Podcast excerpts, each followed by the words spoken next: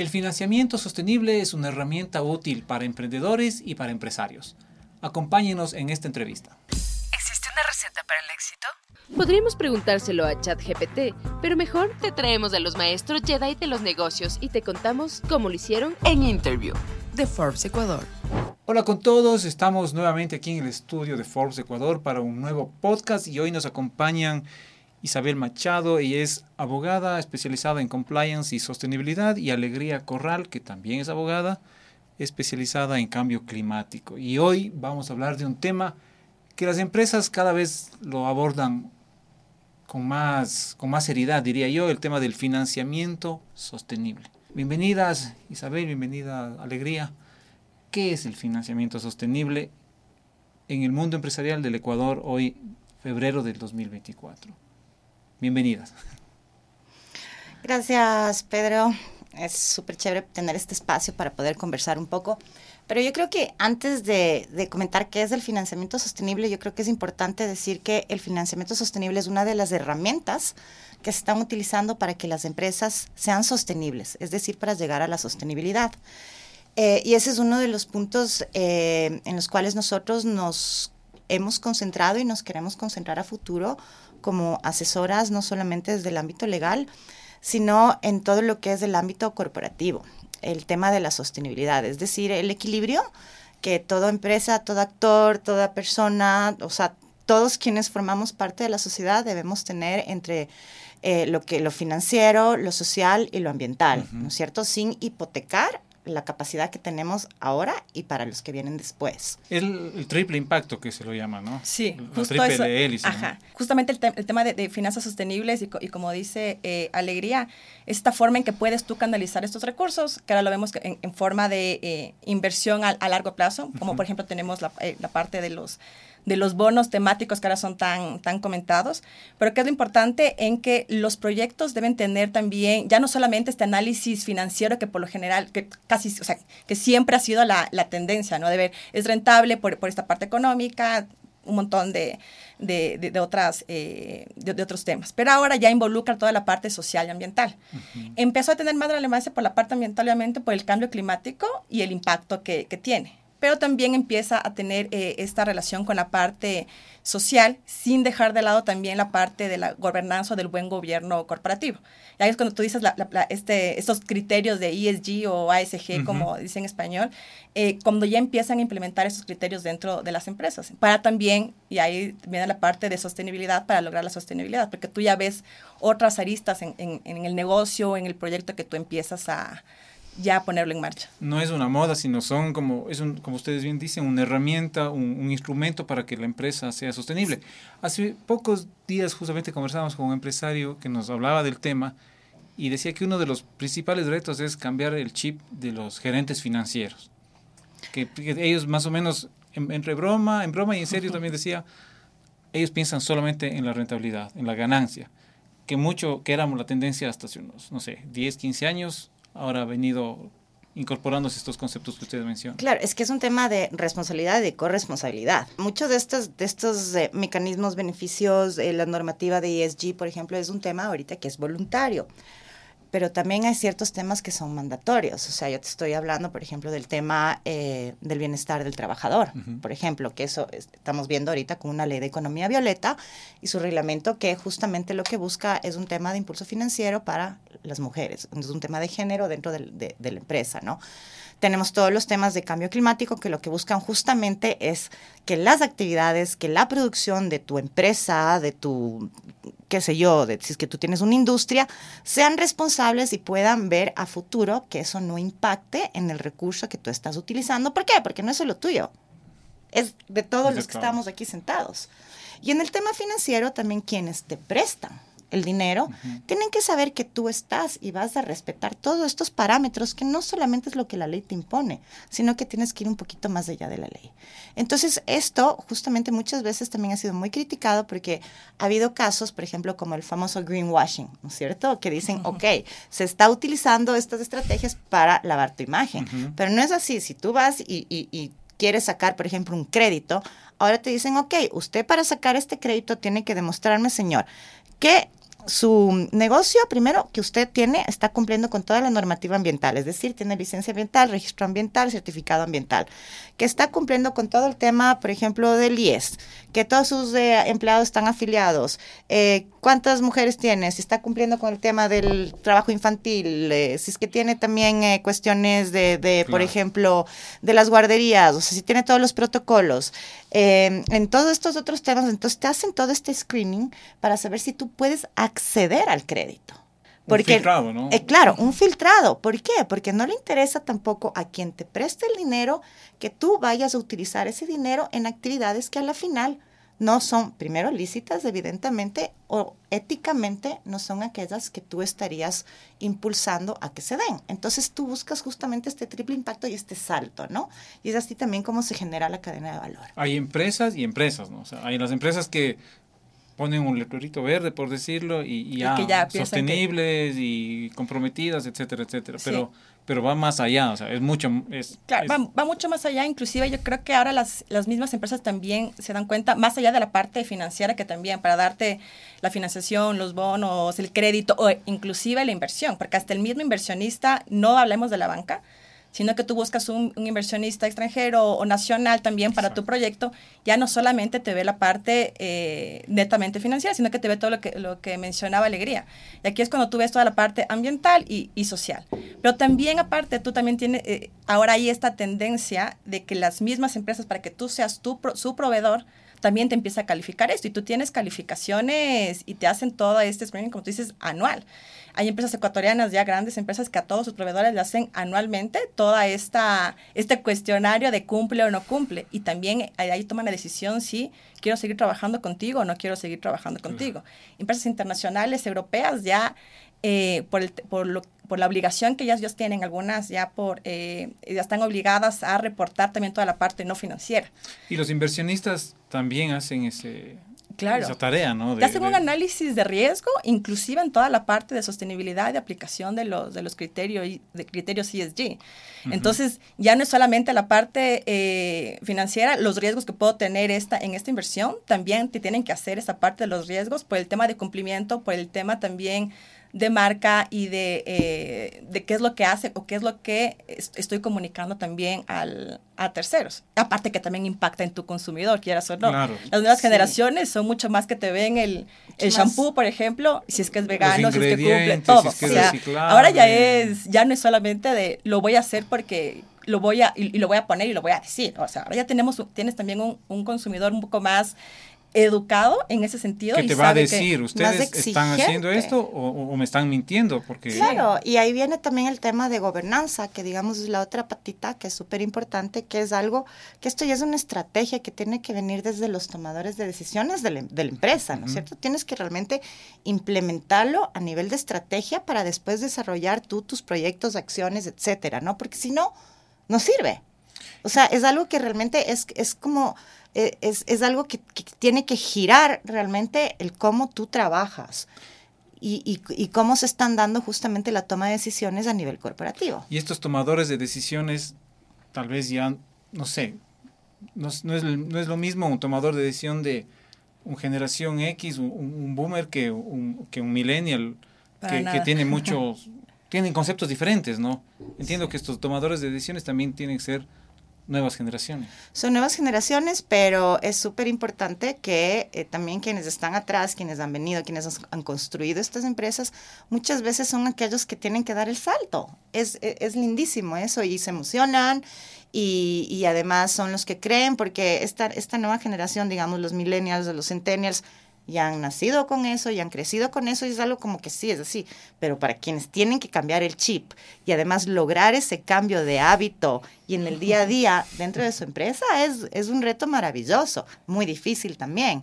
Pero ahí está justamente que para poder tener este tema complementario es el tema de ambiente, el tema social y el tema de gobernanza. Alegría, Isabel, eh, ¿cómo miran ya ustedes en su experiencia, ¿no? como abogadas y con las especializaciones que tienen al sector empresarial ecuatoriano? ¿Qué tan maduro está al respecto o cuánto le falta avanzar? No sé si es que exista data al respecto o percepciones al, al menos de, de- de cómo, cómo está el, el empresario y las empresas eh, al respecto de financiamiento sostenible? O sea, yo creo que sí, sí está creciendo, no, eh, no, no, en la misma velocidad que puede estar en otros países, como mencionaba Alegría, porque no tenemos todavía esta parte obligatoria, quieras o no, la mayor, los mayores impactos o los cambios que da ahí es cuando tú empiezas a tener algo obligatorio que hacer.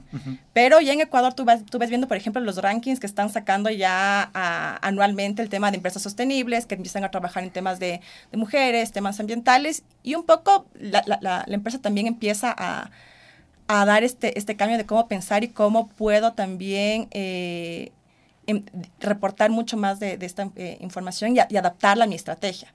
Porque eso es lo importante. Si es que tú solamente empiezas a hacer un programa chiquito que se apoya a esta escuelita, empiezo a decir que apoya el empoderamiento de la mujer, pero son cosas que no están conectadas y que no están con tu estrategia eh, empresarial. Entonces yo creo que ahora sí ya tú, tú ves más, eh, todo un ecosistema que están empezando a, a implementar las, las empresas. Nos falta un montón. No, no podríamos decir que somos eh, un país que, que, está maduro en el tema de, de, de, sostenibilidad, pero yo sí creo que estamos empezando a dar pasos a, a ser cada vez más eh, conscientes de cómo tenemos que, que trabajar en, en, en y, esa área. Y frente a otros países de la región, estaremos o sea, a la par, atrás, de, adelante. De la experiencia que yo he tenido, por lo menos en el tema ambiental, yo te digo que Ecuador es un país bastante interesante. Tenemos un programa eh, que lanzó la Autoridad Ambiental Nacional que se llama PEC, que es Ecuador Carbono Cero, que es específicamente como su nombre le indica en temas de carbono, y es un programa que realmente ha sido muy bien recibido eh, por, las, por el, el, empresariado, por el grupo empresarial ecuatoriano. No tengo el número exacto, pero son más de 400, 500 empresas que están participando y que quieren seguir participando en esto, que es justamente para reducir las, las emisiones de gases de efecto invernadero. Ajá. Y eso te da una señal. Es una señal de que el empresario ecuatoriano quiere salir adelante, está interesado, está preocupado, cree en el tema de aquellas herramientas eh, para poder luchar contra el cambio climático, pero además sabe que es parte de su negocio. A propósito o sea, de lo que mencionas, Alegría, eh, ¿qué es una empresa carbono neutro? ¿Cómo, ¿Cómo la podemos definir? Porque eso también es un debate que surge en diferentes foros y espacios cuando se habla de sostenibilidad. De carbono en general, tu huella de carbono, ya son temas que... Sí, pero sí. carbono neutro es... ¿cómo A ver, tú, cu tú, cuando tienes una empresa tienes diferentes prácticas y estas prácticas eventualmente te van a generar eh, emisiones, ¿no es cierto? De, de, gases de efecto invernadero, uh -huh. una de esas carbono. Entonces tú tienes eh, diferentes momentos en que tú puedes reducir esta huella de carbono, ¿no es cierto?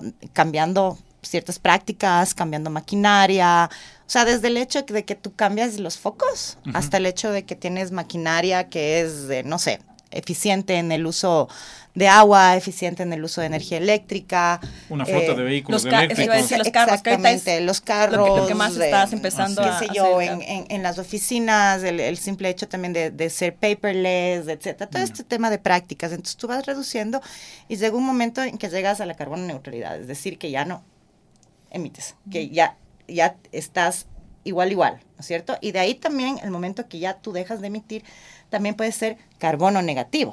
O sea, ya. es decir, que tú ya eh, que, que, te carbono, deben o sea, a ti carbono, digamos. Sí. Entonces, eh, hay, eh, hay esos tres momentos y en el tercer momento tú ya puedes también compensar. O sea, si es que tú ya no tienes cómo más reducir tu huella de carbono, ¿no es cierto? Dices, ¿y ahora qué hago? ¿Cómo, ¿Cómo puedo reducir? O sea, ya no puedo más, ya, ya tengo todas las prácticas y, y, y, no puedo hacer más para reducir mi huella de carbono, o sea, o mis emisiones. Entonces ahí es cuando tú puedes ver que existen, eh, por ejemplo, ciertas áreas, ciertos programas donde están conservándose bosques, por ejemplo, ¿no es cierto? Y tú dices, ok, yo quiero participar en esto, quiero reconocer a quién están conservando los bosques y así yo puedo reducir mi huella de carbono. Eso es compensación. La compensa, sí. ¿Ya? Y, y las empresas eh, están dispuestas a, hacer todo ese proceso. Por supuesto. Aunque, sí. aunque no lo creas, sí, ya, ya, están empezando a hacer todo el tema de, de medición de, de, de, su. O sea, tú, o sea ya, ya, también empiezan a cambiar. Eh, además que también es por un tema de, de, ahorro, por así decirlo, que a veces sí, o sea, que sí te, te funciona, pero uh -huh. la empresa está, está dispuesta. Inclusive tú ya tienes horas certificadoras que se dedican a eso y la verdad es que hay más empresas de las que tú puedas creer que están empezando a interesarse y también conocer cómo puedo yo eh, tener estas buenas prácticas en mi empresa para empezar a más allá, o sea, una vez que ya mides, empezar a, poder implementarla para poder reducir las, Claro. las emisiones. Primero que tienes que saber cuánto emites. Exacto. Entonces, medir, ¿no? es, es- es- es un tema, lamentablemente es un tema costoso, ¿no es cierto? Porque necesitas de mucho, eh, de, mucho tema técnico. Te tienen que medir, tienes que saber cuál es tu huella, tienes que saber cómo mejorar estas buenas, si es que hay buenas prácticas, cambiar las prácticas, muchas veces cambiar la maquinaria, etcétera, etcétera. Entonces, sí se necesita de un tema eh, de, de inversión, o sea, y, y ahí viene el tema de decisión, de la toma de decisiones, de a dónde me lleva esto. Y también no sé si juega el hecho de ser una gran empresa o una pyme. ¿Es más fácil para la primera o para las pymes? ¿O es tan com- más complicado para una, una pequeña empresa, una pequeña industria? o sea, una pequeña empresa puede nacer ya así. O sea, una, una, o sea, por ejemplo, antes de ayer estuve en una cafetería muy pequeña que está ahorita concursando por ser la cafetería más sostenible del mundo, en Tumbaco. Entonces, ¿y cómo es que Y es sostenible? ellos nacieron con esa... Nacieron así. Es que esa es la entonces, idea ahora. Entonces tú naces con eso, claro. Para una empresa que no nació así, sino tenía otros procesos, otras cosas, es más difícil. Pero ahora si tú ves todos estos negocios ya tienen eso, ya tienen que tomar en consideración eso dentro de, digamos, de, de su línea base, o sea, con menores costos, menor uso de recursos, el tema de derechos humanos, el tema, o sea, to- todas estas cuestiones ya tienen que estar, yo diría, en, en- en su fundación. Sí. O sea, en- des- desde donde tú arrancas, tienes que arrancar con esa visión. Ahora, inclusive los, porque también trabajamos en temas a- asesorando poco a emprendimientos, porque esa es la idea, ¿no? De que los primeros, los, los negocios empiecen ya con, Con este, esta, con- que es más fácil, entre comillas, Ajá, pero también las personas, los, emprendedores que tú tienes también ahora son mucho más conscientes de eso y te van preguntando. Y, y mi política, por ejemplo, de, de conflicto de interés o mi política de anticorrupción, eh, ¿cuándo, tengo, cuándo tengo que afiliarla? Eh, ¿Cómo puedo hacer? Eh, eh, el tema de economía violeta, ¿cuántas me beneficia o, o qué puedo hacer? Yo, yo, la verdad, quiero trabajar más solo con mujeres o más bien quiero enfocarme en un grupo, en un, en un, en un grupo en... yo, eh, por ejemplo, de, sectores vul- vulnerables. Entonces, también ya tienes la idea del negocio, inclusive parte de, eso, que ya es toda una estrategia en, en tema de sostenibilidad. Y también, eh, también apuntan a si estoy creciendo de esta forma o estoy naciendo de esta forma, puedo llegar a tener muchos más inversionistas de los que yo podría acceder si es que es un negocio tradicional y solo me enfoco en la parte de dinero, cómo reducir costos totalmente. Es un imán para los inversionistas, una empresa con Claro, estas y porque tú tienes ahora un montón de grants y, y- y apoyos que tú tienes a estos emprendimientos sostenibles. Los de mujeres son creo que los que más se han, se han escuchado, el trabajar con, con- con sectores vulnerables también y la parte ambiental. Eh, y todo esto, ahí otra vez volvemos a la tercera pata, que es con toda la parte del, del buen gobierno y todas estas políticas que tienen que empezar a, a tener las, los, los negocios, que yo creo que también inclusive te va a ayudar desde el más chiquito que sea. No digo que te llenes también de, de políticas, procesos, pero tener u- una idea de los lineamientos y cómo quiero trabajar y hacia dónde quiero, quiero ir. ¿Y estas empresas son un oasis en el desierto o, o- o son más que un oasis ahora, digamos? Haciendo una, una, una figura, ¿no? Imaginándonos este mundo, no sé si ideal, pero bastante cerca de lo ideal. Empresas responsables Sí, yo socialmente. creo que tiene que ser costo eficiente también, porque no nos podemos olvidar que todo es un negocio. No, no, no, no podemos ser tan, tan, tan ilusos, ¿no? Entonces hay también eh, muchas voces en contra del- de los criterios ESG que, que, no- que realmente no valen la pena. eh, pero yo creo que, que lo que se tiene que, que, que- que ser es, es sí siempre ir un poquito más allá, mientras puedes ir más allá de lo que se te exige con un tema de corresponsabilidad y que tú puedas devolver también, ¿no? Lo que se te ha dado. Para mí, nuestro país es somos absolutamente privilegiados, ¿no? Tenemos, tenemos recursos que todavía pensamos que son infinitos cuando son finitos. Eh, tenemos gente maravillosa, obviamente tenemos una situación política bastante caótica, pero bueno, eso es parte de la diversión. Pero somos un país de gente luchadora y, y yo creo que, que debería dejar de ser un oasis. Debería ser eso la normalidad, El ¿no? paisaje completo. Ajá. Ustedes asesoran a emprendedores. Asesoramos a todo tipo de, de empresas en, en su camino hacia la sostenibilidad. ¿Cuáles son esos consejos fundamentales o esa- esos tips que ustedes les dicen a estos emprendedores cuando están empezando y para que sea toda esta política su línea base, como dicen? Bueno, lo primero es que ellos, que ellos de verdad tengan claro qué es lo que quieren hacer y a dónde quieren llegar. Porque a veces te dicen, no, quiero ver qué tal me va con, con este producto o alguna cosa. Pero ah, lo importante es ver, ok, ¿es algo que tú quieres hacerlo temporalmente o es en verdad el negocio con el que tú quieres estar de aquí a 50 años y, y seguirlo trabajando? Y ahí empezamos desde la parte eh, societaria, que, que, empiecen ya a establecerse de, de, de, alguna forma. Las SAS son muy comunes uh -huh. ahora por el tema de, de costos y también de, de rapidez. Pero también eh, vemos también, eh, o, o, qué es lo que, de ahí la parte también de marca, en que nos ha pasado también bastante que emprendimientos que empiezan la persona que le escuchó que esto y el otro tiene algún problema y la marca que quería utilizar ya no la puede porque un tercero la tiene. Eh, la parte de trabajadores también que sean súper conscientes en el tema de, de, de, todas las obligaciones que tienen, en la parte de, ese, de, impuestos, SRI, en la parte social también de trabajadores, todo lo que se tiene que, que pagar, las formas de contratación que pueden tener a los de, sus trabajadores eh, y también eh, la parte de, de, de, estructura de quiero trabajarlo yo solo, voy a tener inversionistas o voy a tener socios en mi, en, en mi, en mi negocio.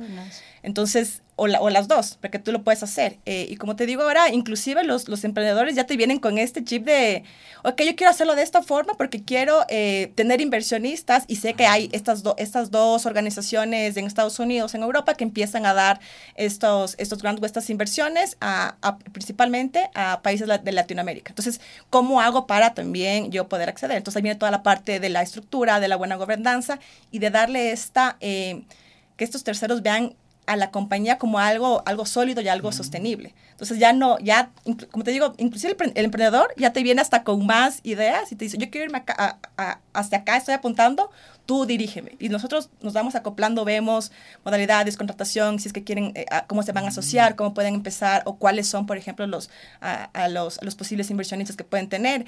Por ejemplo, cómo pueden tener, eh, ya aplicar con proyectos por el tema de de, de, de, doble deducibilidad o puede ser deducir el 100%, que tienes tú estos programas con el Ministerio del Deporte, el Ministerio del Ambiente, el tema cultural también, el tema de desnutrición infantil, crónica. Entonces, hay varias formas en que también ellos ya le apuntan de, de esta forma y yo quiero empezar inclusive a, a hacer, a, a financiarme también. Entonces... Y eso hacen los emprendedores. Emprendedores y... y empresarios también, Empres digamos, ya empresas con más tiempo en con el más mercado, tiempo inclusive porque, porque, ahí ven también cómo eh, poder eh, financiar inclusive hasta en, en, el caso por ejemplo de proyectos en la parte cultural por ejemplo. Entonces ya tú ya lo que pasa es que yo creo que también el problema es de que no eh, siempre es, tienes todo el conocimiento en la parte de cómo poder beneficiarte de esta estrategia que tú tienes y poder obtener más, más recursos. En el, en el tema de, de medianas y grandes empresas, generalmente pertenecen a gremios, uh -huh. ¿cierto? Y los gremios ya tienen este, este tipo de asesoría también. Pero lo que es importante es que nosotros podemos dar acompañamiento específico para poder acceder a crédito, créditos de multilaterales, ¿no es cierto? Yeah. Con todas estas exigencias que no necesariamente las encuentras acá en el país, es ya un poquito más especializado. Estamos hablando de sumas importantes de dinero, eh, porque son proyectos de, de, no sé, expansión, quieren exportar más, quieren eh, eh, cuestiones de cadena de valor, de proveedores, etcétera, ¿no? Entonces ahí se les da acompañamiento y también las empresas ahora tienen que saber que hay algunos beneficios tributarios a los cuales pueden acceder y por supuesto para eso tienes que ser una empresa que ya está que ya viene trabajando, ¿no es cierto?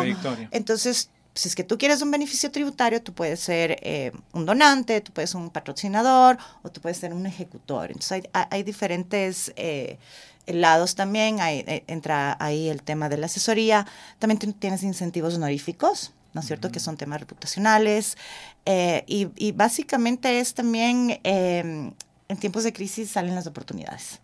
Entonces es más o menos ver, hacer un análisis estratégico es hacer un análisis estratégico del negocio y ver dónde se lo puede apoyar y cómo se puede eh, sacar lo mejor de sí, ¿no? Si es que hay cómo, perfecto, si no esperemos, hagamos esto. Y, y poder acompañarlos, ¿no? Acompañarlos para que sean sostenibles y puedan seguir en el futuro. Claro. ¿no? Bueno, para ir terminando, entonces, hay una serie de requisitos que deben cumplir, pero también, por lo que nos explican, varias oportunidades y tener un chip muy muy de ver más allá. O sea, como te digo, es de cómo puedo beneficiarme y sacar, porque a veces tú dices, ok, la parte reputacional, ¿de qué me sirve? Como el sellos honoríficos, pero en verdad te sirve bastante, porque como te como hablábamos, el cliente ahora también se fija en esas cosas. Y aparte tienes la parte financiera de un montón de beneficios tributarios. Lo importante es saberlos eh, identificar y ver tú cómo puedes acceder a esos y es también un tema de, de estrategia de la empresarial. Perfecto. Muchísimas gracias Isabel, muchísimas gracias Alegría. Esta conversación, este podcast, estoy seguro que será de muchísima utilidad para empresarios y emprendedores. Gracias por acompañarnos, por su tiempo y por, por sacarnos algunas, varias dudas que teníamos antes de empezar esta entrevista. No, gracias, Gracias a ustedes por el espacio. Gracias. ¿Existe una receta para el éxito? Podríamos preguntárselo a ChatGPT, pero mejor te traemos a los maestros Jedi de los negocios y te contamos cómo lo hicieron En Interview de Forbes Ecuador.